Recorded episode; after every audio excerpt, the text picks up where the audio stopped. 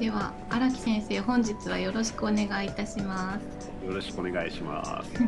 あのいろいろと荒木先生にご質問をいただきましてありがとうございますご質問いただいた方、でいろいろこうご質問にお答えいただきたいんですけどはいちょっと忘れないうちにはい今日の目的一番の目的を先に果たしてもいいですかもちろんもちろんえっ、と荒木先生の、えーインド先生術オンライン講座ベーシック」が、うんただいま募集中ですというはい告知はいをしたくて、今回荒木先生をあ呼あびりまがしとたうこのために このためにです。いやありがとうございますはい、私はね荒木先生の2期生ですもんね私。そうですねもうね本当僕が教え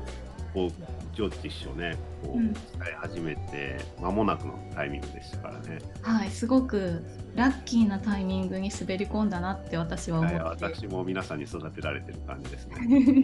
はい本当、はい、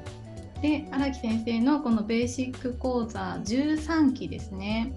うんで今回は各週の木曜日ということでそうです2013年の10月26日スタート、うんうん、これってお申し込みはいつまでとかあるんですか、まあ、できれば あのテキスト送ったりとかもあるのでうん、 2日くらい前までにはお感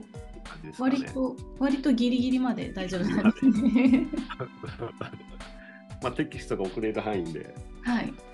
で前回もなんかギリギリでうん、申し込まれた方もいらっしゃったかな3日前とかねあそうなんですね。そうそうそうそうそうギリギリでへえ。慌ててテキストを送った記憶がありまなんかご縁があったんでしょうね、きっとね。すそうですねなんかビビビッときたんでしょうね何かうん。うんじゃあ、今日のこの放送を聞いていただいて、ビビビッと来た方は、ぜひお申し込みいただきたいと思います。はいできれば5日前までぐらいが5日前までにお願いします。はい、じゃあ早速荒木先生、ご質問いただいております。はいえっとまず最初にですね、軽めの質問からいきましょうか。はいはい、えー、荒木先生、好きな食べ物は何でしょうか。三食召し上がります か。どんなメニューですか。好きな食べ物ねいろ,、はいい、ろいろ好きなものはあんまり好き嫌いないタイプなんですけど、 はい。まああの前にも言ったかもしれないですけど、うんまあ夏はやっぱりスイカがないと落ち着かないみたいなね夏はスイカです、食ねにスイ。カっていうかなんか荒木先生の LINE スタンプとか作ったら夏はスイカっていうやつ作りたい です。スイカスイカほんとないとちょっと夏はちょっとなんでないんだろうと思うそうですね。はい、ありがとうございます。じゃあ次の質問いきんいきます。えーインド先生術をやろうと思ったきっかけや、えーインド先生術を通してご自身の変化などあったら聞きたいですということでこれ結構いろんなとこで言ってますよね。そうですねうん、まあ僕はインド先生術をやろうと思ったきっかけはまあやっぱこう会社員やっててうん、今その会社員時代にやってた仕事で何か自分が魂が何かこう喜んでないような気持ちになってうん、でまあ家族もいるのでねなんかうんダウンシフトしたいなと思った時に、やはり家族も養っていかないといけないっていった状況ではい、あのいやこれ魂は何かこう喜んでないしもっとこうダウンシフトしてマイペースに、うん、えーまあ仕事ができたらなと思うようになってうん、でもその現実養っていかないということに直面してはい、えどうすればいいんだろうと思って迷っ迷いに迷った挙句うん占ってみようかなと思ったうんんでうすんうんでいろいろ探してたらインド先生術に出会ってうんはい、でインド先生術に見てもらっインド先生術で見てもらったら、あこの時期間違いなくこう、うんえーまあ、独立するかうん何か転職するんではないかっていうふうにねうんあのあの教えてもらってはでいそこの時にいろいろとこう言われたことが、うんまあ、すごく腑に落ちたんですよね。うんうん、で何かちょっと待ってこれ占いとかそういうものじゃないなっていうのを直感で感じたんです。わかりますよねこわれ。かりますはい。なんか何とも言えないんだけどうんなんだろうこの奥深くまで入ってくる感覚はみたいな、うんうんうん。本当にあの僕も鑑定しててねたまにあの見てああの申し込んでくれた方が腑に落ちたっていうことを言ってくれるんですけど、はいは 僕も本当にその時腑に落ちたんですよい。はいはい。で何この感覚ってなんかなんか独立したらコンサルテーションとかねうんなんかアドバイザーみたいな仕事したいなと思っててうんでオーガニック業界ですと働いてたのでねはい何かそういったプロダクツの開発とか何かアドバイスとかそういうことも多少はやってたのではい独立したらもっと何かその一つしあの一つ一つのアイテムの個性をもっと際立たせたようなうんうんことをやりたいなそういったアドバイスコンサルテーションをやりたいなと思ってたんですけどうんそれでなんかいろいろこう考えてたんですけどあれちょっと待ってこれインド先生術すごいパーソナライゼーションできるなと思ってはいすごい一人一人の個性に寄り添えるんじゃないかと思って、はいはいはい。これはちょっと心理学とかそういうことよりもうん何かすごいものを感じるなと思って。うんでそれでインド先生術に出会って学びたいと思って はいはいはい。その時仕事にしようとかそういうのこと全く考えてなくて、なんかもう儲からなそうじゃないですかインド先生。そうさそう誰も知らないしね、 全然知らないし、僕も全然知らなかったし、はいはい。でもなんかね、何かこう、自分のルーツにつながっていくような感覚を感じたっていうか、なんかすごいオーガニックの関連の仕事してたから、自然の摂理とか、そういうことにはすごい興味があったんですよ。ああそうかだから魂が喜んでない気がするとかそういう考え方に至ったんですね。そうそうそうなんかオーガニックなね食品を食べてたりとかスーパーフードとか取ってくるとナチュラルな食品を食べてるとねはい。何かすごく魂の声がだんだんその体が浄化されてきて心が浄化されてくるとうんなんか魂の存在がこう気になり始めて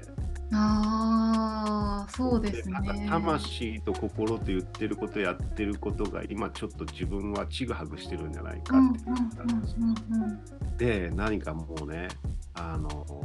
自分の魂に嘘をつく生き方はやりたくないって感じるようになってきて。はい。自分の魂にこうあの素直に生きたいなとうんでも現実うんああるじゃないですかそうですね。そうだからそこのギャップですごい悩んでたでも奥さんからしてみたら、旦那さんがちょっと自分の魂に素直に生きたいんだよねって言ったらもう止められないですいよやね。泣かれ泣い 泣いてましたよ本当最初言った時何言ってんのって家族いるのに子供いるのに養っていかないといけないのに、うん今給料もらってるし、うんあの別に仕事ですごく困ってるわけじゃないのにうんなんで別にすごくこうねうまくいってないわけじゃないのに、うん なんでそんなことするのそんなことも言ってる そうそうでもなんか僕としてはねなんか魂に嘘つけないんだよなと思いながらね、うんそうそうなんか実際魂に嘘ついた生き方してその心と体と魂バラバラになってると結構それがストレスになって、体にも不調として出てくるって言いますよね。いや絶対そうだと思うんうだったらだって僕私もあのやっぱり魂の声をそうのんすごい純粋なね意識の声を何かこう塞いで塞いで塞いでって言ってこうごまかしごまかしはいなんか心でふ塞いでしまってうんで、えーそういった気持ちのままこうんう仕事をするって言った時にうん何かやっぱりすごいストレスだし、うんうん、すごくやっぱりこうなんだろうな肩も凝ってたしうんうんうすんごく無理してたなってもう常にプランドゥシープランドゥシーみたいな感じで ああなんか奮い立たせながらねそうですよね。私のプランドゥシーをどれだけこなせるかみたいな感じでやってたけど、うんうん、いなんか自分の人生を生きてる気がしなかったんだよね。やー本当そうですね。無知で叩かれて動いてるみたいな感じそでうすそようそうね。だからすごく脅迫観念に駆られてたし、うん常にこう自分自身をやらなきゃやらなきゃってこう追い込んでたしうんうんうんでそこからやっぱりこうベーダの知識を学んでうんで少しずついろいろなことが分かってきてなんで苦しいんだろうとかなんで不安になるんだろうとかなんでこうやらなきゃやらなきゃって脅迫観念に駆られるんだろうとか、はいまあ、そういうことがベーダを学んだりインド先生術を学んでいくうちにどんどん解消されてはいはいきてなんだ自分が勝手にそう思い込んでたんだうーん先生ちょ全っと部作ってたんこでの誰も悪くないじゃん。そうですよねちょっとこの流れ であの、しあのちょっと仕事についての質問をいただいてるんでそれお答えいただいてもいいですか、はい、仕事のことで悩んでますという方から仕事とは、働くとは何でしょうといううんことを働ご質問くいただいてまあその働くとは何なのかっていうのは人それぞれだと思うんですけど、はい何を目的とするのかによってその仕事をしたことでうん、出る反動っていうのが変わってくると思いますね。あ反動、うんううん、ん、だから 働くっていうのはあー、まあ、ある意味あのインド先生でいうと十室を見たりするわけですけれども、は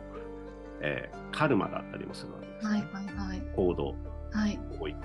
うん、えーその行為の結果何を受け取るかっていうのはその行為の結果によるものがあるわけですよね。確かにみんなお金を受け取りたくて働いてる人が多いですよね。そうそうそうそう。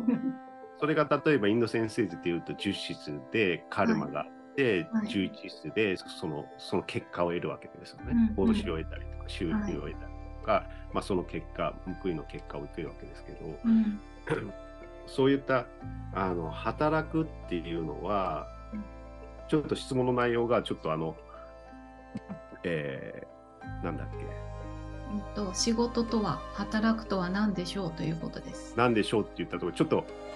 テーマが大きいので、細かく言うのは難しいんですけど、 はい、仕事とは何でしょうっていうのは、いわゆるあの上手して言うとカルマだと思いまカルマですね。やす。る行為為の結果を受け取るっていうことなので、どういう行為をしますかうん、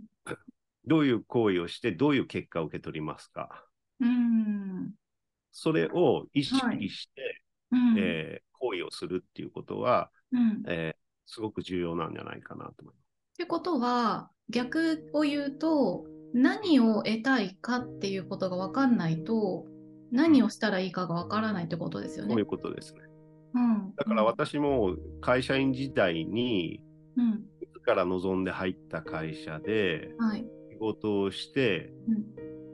ん、得たい結果っていうのが明確じゃなかったわけですね。ああ確かにそういう人の方がてかそうみんなそうじゃないですかね。だから、僕もいろいろ勉強して分かってきたのは、はい、えー、サットバ・ラジャス・タマスっていう言葉ありますね。はいはい純正エネルギー、激性エネルギー、えー、鈍性エネルギー。はい。僕は会社員時代にうんラジャスな結果をすごい望んでたんですよ。うーんお金を稼いで、あの給料をたくさんもらって、家族を養って、うんこういった暮らしをして、こういった暮らしをしてっていった物質的な、えーものを求めるうんラジャスな結果を重視するような働き方をしてたんですね。はいで、会社からもそういったものを求められる。売り上げとか利益とかってことを求められる。はい。でもそれをやった結果、うんえーなかなか幸せになれなかっうた。んいやおかしいなって気づいたんです。はいなんでこう売り上げも上がる、利益も上がる、えー給料もそこそこ上げてもらう、えーそれなりのポストを与えてもらう。でうもん何かだんだん虚しくなってくる。うん。これ何なんだろうと。荒木先生繊細ですよね結構ねそういうところ。うん敏感というか繊細というか。そうだね。なんかうんちょっと考えちゃうんだよね。はい。なんでなんだろうっていうことうをんね、うんあのちょっと哲学的なことを考えるの好きなのかもしれない。うんはいはい。で何なんだろうってこうなんかこう感じる違和感っていう満足できてない自分がいる、うんそれはやっぱり目的がラジャスだった利己的だった、うんううんんでもそのその当時にそのサットバラジャスタマスっていう言葉に出会ったのも大きかったんですけどえその当時に出会ったんですか。そうそうリーマンショックがちょうど起きたあたりねはいはいにサットバラジャスタマスっていう言葉に出会ってはい。でちょうどリーマンショックあたりってその株主が、うんえーっと会社は株主のものみたいな時代だったんですよ。はい。であのそういったものをまあすごく利益利益利益みたいなのすごい競争競争競争っていうのがすごい強かった時代なんですけど、はい。その時にその言葉に出会って確かに今自分がやってることはすごくラジャスかもしれない。うん。言ってるものもラジャスかもしれない。うん。あだから心地悪いんだと思って、うん。さっとばなものを選択しようと思って、はい。まあ、できるだけ食べるものもさっとばな、ナチュラルな無農薬なものとか、オーガニックのものとか、うんえーそういったさっとばな場所に行くとか、はい。えーさっとばな人と交際をするとか、うん。えーはい。さっとばなことをできるだけ意識するとか、話すとかね、こういうことをやっていくと、うんだんだん心地よさを感じてきたわけです。ああ、なんかこれが本当の自分かもしれないみたいそな。うそうそう。うん。で魂ってすごい純粋な意識だから、はい。やっぱ純粋なもの、純度が高いものに触れれば触れるほど、うんすごく魂とこう調和していくというか、共表明していくんですよね。ああ、もう荒木先生、今ね、自然と触れ合いまくってるじゃないですか。 そうそうそういうことですよね。そうだからいつもね、なんか、あの自然が豊かなところで、うんはナチュラルな場所で、えー綺麗な水や綺麗な空気や綺麗な土地とかね、い。またナチュラルなものを食べると、うん。魂喜んでるよなーって。うんうんうんだから働くっていうことも、うんう何が目的なのか。んはいさっとばな目的があるのか、はいラジャスな目的があるのか、うんタマスな目的があるのか、うんタマスっていうのは人を攻撃するとかね、暴力的な行為行為をするとか、うんえ食べるものでもあのすごくあの体に悪い食べ物とか、はいだからそういう何か何を目的として働くのかっていうことで受け取る結果っていうのは変わってくるし、うんジョッティシュとそのカルマの結果っていうものも変わってくるよ。あーなるほどこの話で言っているそのサットバーを目指すラジャスを目指すタマスを目指すみたいなところで言うと何がいいとか悪いとかっていう話ではないですよねこれでその人の目的によるから。そうですよねじゃあラジャスを目指していきたい人もいるってこともですちろんもちろん僕もだから若い時はラジャス目指して たあーそうですよねでそれで良かったんですよはいは当時はね若い時はそれがラジャスな環境が好きでラジャスなものを求めてラジャスが良かったんですよ、いはいはいはいでもある時それじゃ何か満足できない自分がいてうんで何なんだろうって考えた時に僕はサッとばなものをチョイスした時に心地よさを感じたんですねあーはいはいはいだから、サットバじゃないといけないとか、ラジャスじゃないといけないとか、タマスじゃないといけないとか、そういうあの善悪じゃなくて、はいどのあのエネルギー体とつながれば心地がいいのか、うんどのエネルギーとお金というツールを、ね、交換するのか、はいうんどのエネルギーと自分はこう関わると心地よさを感じるのかっていった、まあ、いわゆる物差しですよね。はいはい。サットバ、ラジャス、タマスっていう。うんうんうん、それがすごく僕は仕事っていう意味ではうん大きくこう私の仕事の選択に影響を与えてくれたような気がしますね。うんううんん。わかりました。じゃあこのご質問いただいた方には自分が何を求めているのかというか、何とつながりたいのかってことを一度考えてみてもらうっていうことがいいかもしれないですね。そうですね。だから深いもっと深い話になると人生のゴールは何なのかっていう話になるんですけどうんこの話をしだすと多分もっと時間かかるかそうら。ですね。ちょっとこれはまた別の機会におはい願いしたいと思います。はい、でちょっと次の質問なんですけど、あの先生術についての質問をいくつかいただいておりまして、はえー西洋先生術の違いであったりとか、えーそうですね。まあ先生術から前世がわかるのはなんでかとか、うんあとはその先生術の鑑定を受けたことによってそれが執着につながるんじゃないかっていう不安があるとか、はい、あともう一ついただいているのがあのインド先生術の鑑定を受けたという方からうんうんうんうんなんですがこの方はもともと西洋先生術を自分で見見ていたのかなちょっと縁がある方で、なんかインド先生術見てもらった時にすごいネガティブなことをいろいろ言われたということで、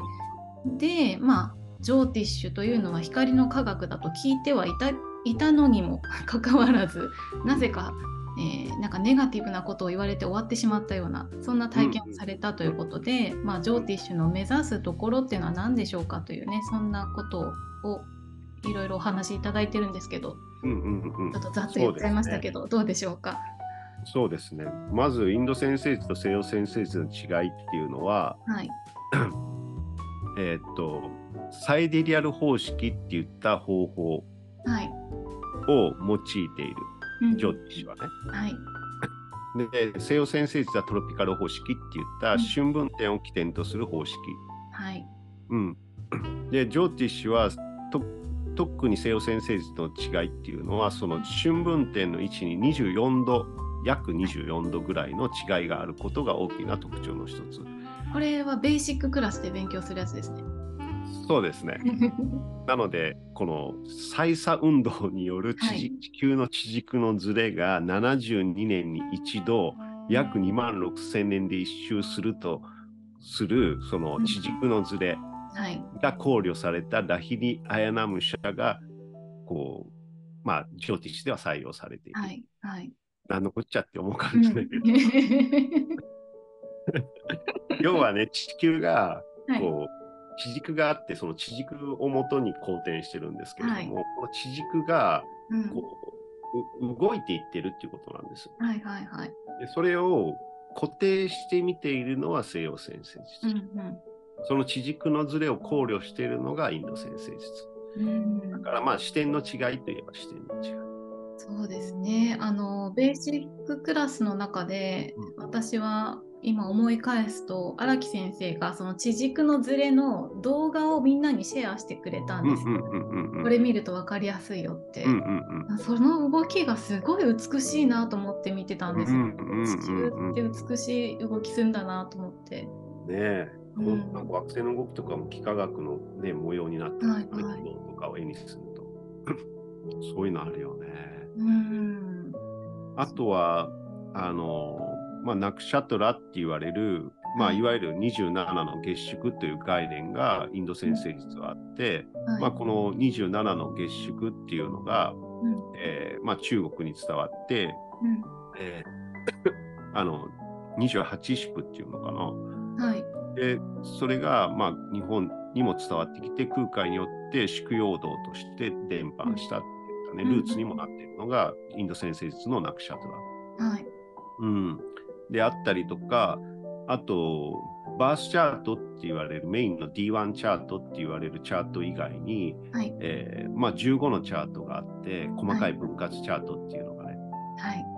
例えば仕事に対対特化したテーマとかはい。ね、はい。大好き私それそうそうそうそうすごい細かい詳細なチャートがあって、まあ、それも合わせて見ていくっていうのはこう西洋先生術にはないのかなとは思いますね。うんうんうんうん。そういったところがあるのと、まあ、あとはよく、あの一部の人もね、ご存知かもしれないですけど、過去性からのカルマによる原因の結果という概念を、えー持っているっていったところが、まあ、インド先生術の特徴かなと思いますね。そうですね。もうあの前提として輪廻転生の概念があるってことですよね。そういうことですね。うん、うん、そう。だから、そこが、こう、あー根性だけじゃないっていうかね。はい。はい、このバースチャートは過去生の行いの結果、うん、良い行い悪い行いの結果根性でこういった運命が与えられますよっていうのが前提にある。そうですね。うあんの私もそうなんですけど、あ私もってか私はそうなんですけど、うんうんなんか根性で諦めてることあるんですよ。うんあそう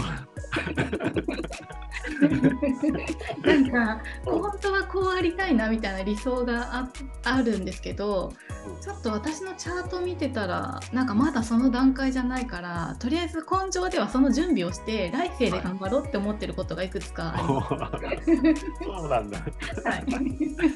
まあねそれもまああのどこまで求めるかだよね。そうですね。うん ねうんうんうんうんでもなんか本当僕もなんかこう自分のチャート見ててあこれはもう自分にはそういった才能はないなこれは確かにこういったところはあるな。はいだから無駄がなくなってきますよねい。や本当にそう思います。あのないものねだりをしないとか、なんかこうリアルな自分をちゃんと見れるようになってくるな。そうですよね。こうなんかあの課題評価もせず過小評価もせず、はいあ。そうなんだみたいなねうん。うん悪あがきやめようみたいなね。いや本当そうなんです。だからそれがすごくまあ勉強してみて。さらに面白いなって思ってるとこで、うんただ鑑定を受けただけでは理解できなかったようなとこだなって思っているので、うんだから私は先生の講座をすっごいおすすめ したい。ああそうありがとう。ねえはい。まあでも先生ちょっと1回目の収録これぐらいにして2回目の収録の方でもうちょっと深いお話を聞かせていただきたいなと思はいうんですけれども、